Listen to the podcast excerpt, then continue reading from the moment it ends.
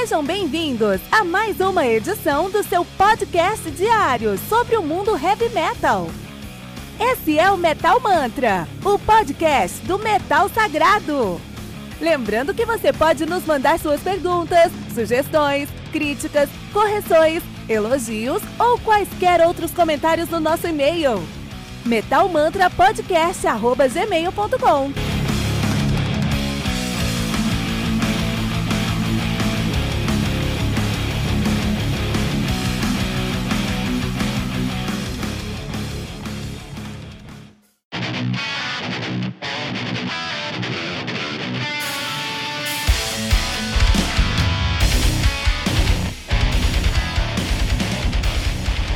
Saudações, metaleiros! Sejam muito bem-vindos ao Metal Mantra, o seu podcast diário com as melhores notícias do mundo do heavy metal. O meu nome é Kilton Fernandes. Meu nome é Fernando Piva Ferrarese. E hoje a gente vai falar de uma notícia muito legal aqui do Rage Against the Machines, cara. E hoje, Fernando, 17 de fevereiro, tem aniversário, aniversário do álbum do Eden Bridge, The Great Momentum. Você conhece Eden Bridge? Não conheço. Mas você gosta de sinfônico? Pouco, não é meu estilo favorito, não. e você gosta de sinfônico austríaco? Putz, cara, eu não, não conheço o suficiente para poder é, te dizer. Eu gosto ah, pouco muito... de sinfônico, eu gosto pouco. É um tom, puta, é sacanagem dizer, mas é um, é um dos tipos de som que me enjoa. Eu escuto umas 4 ou 5 músicas e já preciso mudar um pouco. Não, fico muito feliz pela sua honestidade. Na verdade, não precisa se preocupar, porque isso é o grande estigma do sinfônico. Tem muita banda, muitas bandas parecidas, então se você escutou uma banda bastante, você vai enjoar de qualquer outra. Isso é a verdade do sinfônico mesmo. Aqui no nosso é, Eden Bridge tem algumas peculiaridades, porque os caras são austríacos, cara. E a Áustria, Luxemburgo, Suíça, sempre que você encontra bandas nesses lugares, Fernando, você tem que dar uma. Todos nós temos que dar uma atenção diferente, porque são bandas que vêm de outro mundo, Fernando. Outro mundo. Como assim? Áustria, Luxemburgo, Suíça, essa região é outro mundo, cara. É outro mundo. Pensa você nascer e saber que você nunca vai ter que trabalhar pra, pra, pra viver, cara. nascer com um sorriso no rosto já? Pô, sua família, se você nasce em Luxemburgo, sua família há sete gerações é milionária, cara. É. Imagino que tô... deve ser uma vida mais mais tranquila realmente nesse sentido, então. Então, um grande. E é exatamente. E aí você pensa em várias bandas que você gosta e você vê que o som dos caras mudaram por causa de dinheiro, né, Fernando? Ah, cara. Uma banda... Tem... Pode falar. Não, não, tem isso mesmo. Tem bastante banda aí que. Bom, é quase todas, na real. Que você pega de um, um, começo aí. Principalmente hoje em dia, as bandas mais novas, porque evoluiu muito essa questão, né? Do desenvolvimento das bandas com relação ao quanto elas investem, né? A gente até chegou a falar disso um pouco uma vez sobre o Soilworks, se eu não me engano é, que eles deram uma força para uma banda brasileira aqui, esqueci, que os caras foram gravar com Soilwork. Ah, foi o Shadow. Shadow. Shadow. Shadow, Shadow Side. Side. Exato, exato. Então, eu acho que é isso aí. Quando você tem potencial para investir, tem chance das coisas funcionarem melhor. Não, é, é exatamente isso. É exatamente isso. E aí você pensa é, é, é, em bandas que mudaram seu som por causa de dinheiro, e o dinheiro muda o som, ou pro bem ou pro mal, mas geralmente pro mal, a gente pensa em Metallica aí, por exemplo. É. Mas é, pensa numa uma banda austríaca, uma banda suíça, uma banda de Luxemburgo, esses caras nunca vão precisar de dinheiro pra banda deles. Então, pensa os caras fazendo um álbum sem nenhuma pressão financeira, de vender nada. É, muda... é bem mais gostoso de trabalhar pelo prazer, né? É, muda totalmente a sonoridade do som, muda totalmente a, a, a, o, o, cenário, que está ao redor ali. Isso acontece com bandas. Então, sempre que eu encontro uma banda da Áustria, da Suíça, da, de Luxemburgo e outros lugares também, eu dou, eu dou uma atenção a isso. Isso não, isso não acontece na Dinamarca, na, na Suécia e na Finlândia. Lá o pessoal ainda tem que trabalhar para viver. Áustria é outro mundo. Por exemplo, Eden Bridge é um nome que. Os caras tiraram esse nome, né? O, vocal, o guitarrista dos caras falou que ele tirou esse nome de uma pista da Fórmula 3000. Porra. Olha o esporte que os caras acompanham. Essa Fórmula 3000. Falar, pô, Eden Bridge é o nome de banda legal, cara. É outro, outra realidade, meu. Outra realidade. Muito Outro bom. mundão aí, né? Mas vamos falar do som dos caras rapidinho, bem rapidinho, porque ah, é só aniversário dos caras. Não vou nem falar tanto do som dos caras, assim, só falar que esse álbum foi lançado no dia 17 de fevereiro de 2017. É o segundo, é o antepenúltimo álbum dos caras. Os caras lançaram um álbum ano passado, que foi o Dynamite, né? Um, E é um. Se você já escutou as coisas mais. Me, as coisas menos inspiradas de Nightwish, de épica, você escutou Eden Bridge. Pô, menos inspiradas? As coisas menos inspiradas. Sacanagem. As coisas menos inspiradas. Porque essas bandas, bom, Épica e, e, e, Nightwish são bandas que são do sinfônico, mas elas conseguiram transcender essa sonoridade. Uhum. O Eden Bridge não transcendeu a sonoridade, ainda é a mesma sonoridade classicona do, do, do metal sinfônico, uma coisa muito mais próxima de Visions of, Visions of Atlantis, do Unbeaten Dawn. Então, assim, é, eu gosto. Muita gente gosta, mas a grande maioria não gosta e eu entendo completamente porque é muito fácil de se enjoar. Eden Bridge de 7 de fevereiro aí, Fernando, nosso aniversário no Metal Mantra. Muito bem, mais uma dica aí para os ouvintes do Metal Mantra. E o que, que tá acontecendo aí com Rage Against the Machine? Pô, cara, tirando a excelente notícia, na minha opinião, de que eles voltaram a tocar. é, isso é bom mesmo. pra muita gente aí, é uma banda que carrega uma, uma nostalgia muito forte, né, cara? Rage Against the Machines. E eles têm um cunho político muito forte também, então trazem sempre um, movi um movimento né, em cima da banda, é, buscando essa, essa condição política, sempre, sempre. E dessa vez os caras estão argumentando aí que vão tentar diminuir é, a condição de pirataria online dos ingressos, né? É, é uma prática chamada de scalping, que é mais ou menos uma pirataria, assim, né?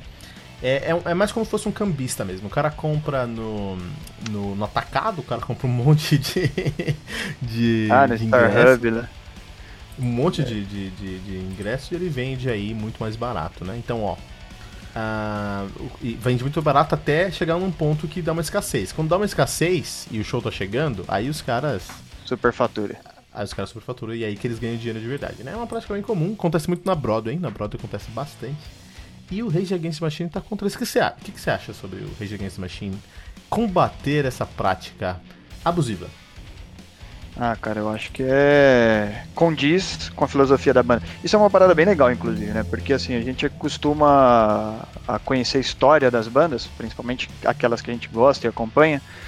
E você vê que algumas a filosofia pode ir mudando, com a trajetória, ou outras não, ou até se intensificando, e eu acho que Rage é isso.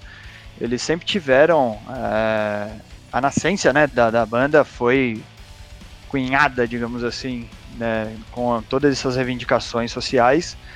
E agora, mais uma vez, eles continuam. O que aparentemente poderia ser um argumento é, pessoal, que eles estão lutando em favor próprio, mas eles vão fazer uma doação né, do, desses, do valor desses ingressos 100% se eu não me engano, eles vão fazer para instituições, não é alguma coisa do tipo? Se eu é, eles direito. Vão, eles, eles, vão repassar isso mesmo. Eu não sei qual a instituição, mas é, eles vão dar essa repassada. O que eu acho que faz bastante sentido para o Rage Against the Machine, né? Eles vão repassar aqui, ó. Um, eles estão falando que, uh, além disso, todo, eles vão doar todos os, os, lucros desses primeiros três shows para organizações de direitos de imigrantes e vão suportar diversas uh, causas de caridade e organizações ativistas durante a turnê. Então eles têm aí esse, esse cunho social que eu acho legal, acho muito interessante isso aí. Que bom que eles estão fazendo alguma coisa, né? É, o, o Zac de la Rocha, que é o vocalista, né, o front, ele... Mas Sempre... ele voltou pra banda? Não entendi, perdão. Mas ele tá tocando com os caras? Tá tocando, agora o Rage ah, tá a formação legal. original de novo. Pô, legal isso aí. É, então, eles, eles voltaram em 2009 ou 2010, se eu não me engano, até tocaram aqui no Brasil, em dois, foi no SWU, um festivalzinho que rolou em São Paulo, show de bola. E aí depois fizeram um hiato, entraram num hiato de novo grande, ninguém nem tinha esperança, porque o, o resto do, dos integrantes já tinham formado o Prophets of Rage, né, que era com o... Morello? É, e o, o, era o front do Cypress Hill também, do, do e, o, e do Public Enemy, se não me engano. Uhum. Enfim, e aí, a, e aí agora, e, e o Zack ele sempre foi muito ativo como pessoa, assim, ele é um cara que é ativista sempre contra governo, ele governos abusivos, principalmente na visão dele, né? Então, ele tem várias é, ações sociais, enfim, tem vários grupos, ONG, ele tem uma série de coisas aí é, dentro dessa filosofia que o Rage também tá. E agora acho que os caras entenderam que era o momento de voltar aí. Porque sempre que volta uma banda dessa, eles têm muita força, né? Os caras ganham muita força. É, não, eles têm, eles têm uma penetração, perdão da, do sentido da palavra, muito grande, não só no mercado brasileiro, em todos os mercados. Os caras conseguem uma. Os caras têm uma penetração incrível. Mas. É, eu não quero só rasgar a seda pra cima dos caras, eu preciso dar uma criticada também, Fernando, porque esse que a gente tá aqui para ter opiniões divergentes e opiniões que, que valem a pena. Então a questão é a seguinte: é, eu adoro que eles tenham um posicionamento, posicionamento político. Eu acho que faz muito sentido com a filosofia que eles construíram desde sempre. É uma filosofia que eles acreditam, então acho legal. Uhum. Acho legal eles serem honestos com o que eles acreditam. O meu problema é que às vezes eu acho que eles, por conta da filosofia, eles tomam ações incoerentes. Por exemplo, é, por todos os anos 90 eles tiveram uma bandeira muito anti-Bush, que eu acho que faz todo sentido e concordo até com a bandeira anti-Bush. Atualmente eles têm uma bandeira anti-Trump, que eu acho que faz todo sentido e concordo até com uma bandeira anti-Trump, tem um problema. Mas o Prophets of Rage do Morello foi lá abrir show do comício da Hillary Clinton em 2016. É. e isso eu acho ridículo, cara. Ridículo, ridículo. Eu, você, quando eles levantam uma bandeira anti-corporativismo, anti. É, é, é, abu, de poder, eu, eu concordo absolutamente. Mas aí eles vão fazer um comício pra, pra um político ah, mas é a Hillary. Mas é político, cara. Como qualquer outro político, eu acho que. É... Então acho que eles. A filosofia dos caras, eles acreditam, acho isso muito positivo. Mas acho que às vezes eles tomam posições incoerentes por causa da filosofia. É, eu acho que nesse caso eles entenderam que a Hillary era defensora dos, dos ideais que eles também defendem, né? Então é, foi por isso que eles acreditaram e fizeram essa abertura. Mas é, abre a margem para o que você está dizendo aí, né? Quando o cara ele defende uma situação e de repente ele pode se colocar em questionamento, então é, enfim, ele dá essa opção aí da gente ter dupla visibilidade às vezes sobre as ações da banda, né? É, não, isso eu achei que foi incoerente. Mas acho que é uma incoerência dentro de um mar de coerência dos caras. Ninguém é perfeito.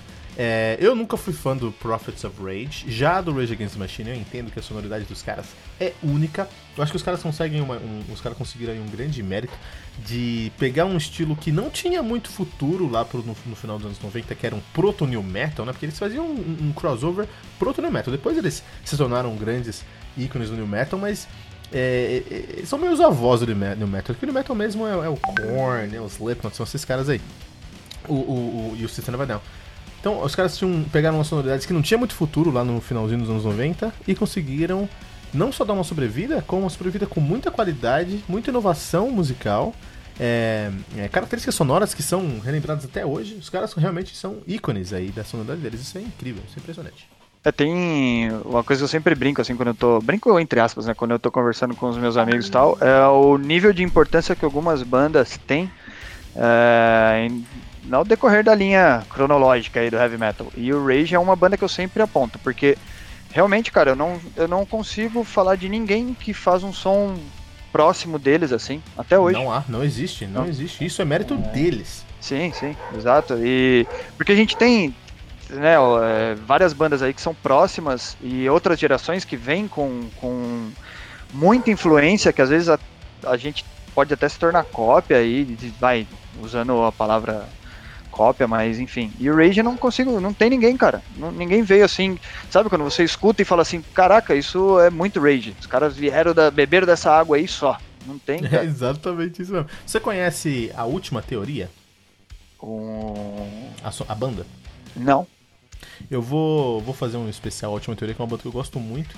E é uma banda que eu acho que tem um potencial. É que os caras estão no Brasil em 2020 é muito mais difícil você ter essa projeção com uma sonoridade nova em Brasil 2020 do que nos anos 90 na, na Califórnia.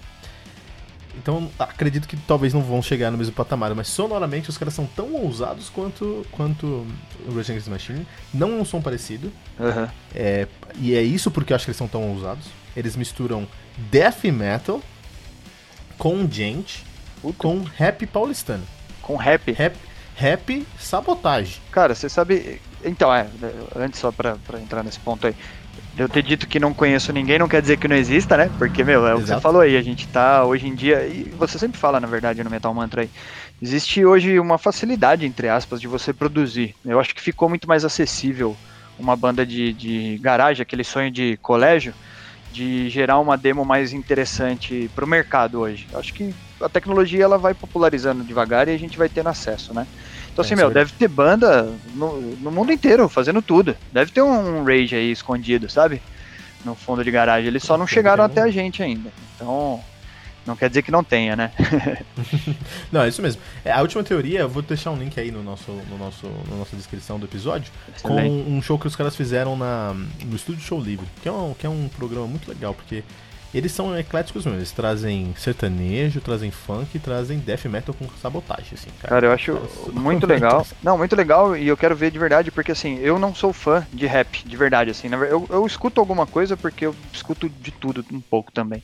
Ah, mas eu nunca é, fui. São Paulo, né, meu? É. Que eu vi. Exatamente, mas eu nunca fui fã de rap, de verdade, assim. Mas eu tenho alguns amigos que são muito fãs.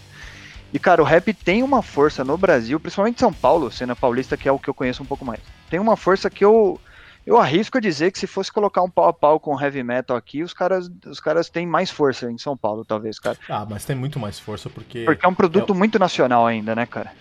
E, e, além que não é só o, o, som, você tem uma cultura hip hop envolvida Exato. com quatro elementos e muito fortificado. Eu acredito que se o, o dia que o heavy metal entender como o, o hip hop aceita todas as subtribos e cresce com isso, o heavy metal se transforma num, numa potência no Brasil também. O heavy metal tem muito que aprender com o hip hop paulistano, com certeza. Cara, e a cultura, por, por um todo, assim, né, ela é interessante. Eu, eu sempre fui meio contra, assim, pichação. Não apreciava uhum. direito a pichação. Hoje eu não acho uma arte bonita, mas eu entendo como arte.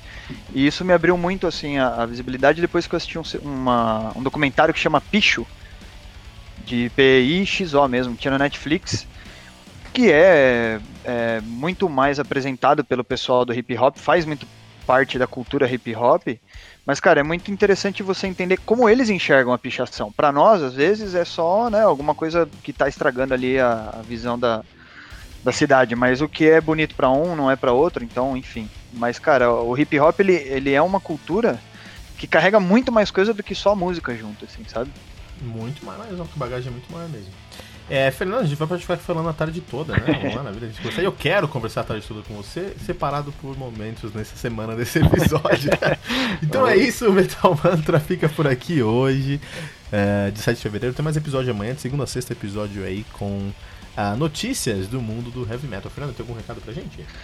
Bom, cara, só falar para o pessoal aí lembrar de seguir a gente nas redes sociais. Não esquece de procurar a gente lá no Instagram, Twitter, no Facebook, arroba metalmantrapod sempre dá uma força aqui para a gente continuar trazendo conteúdo muito legal.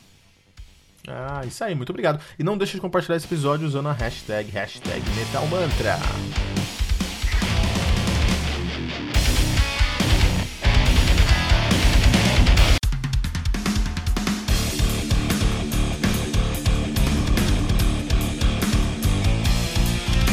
Você ouviu mais uma edição Metal Mantra, o podcast do Metal Sagrado. Apresentação: Kilton Fernandes. Não deixe de compartilhar a palavra do metal compartilhando esse episódio, usando a hashtag Metal Mantra.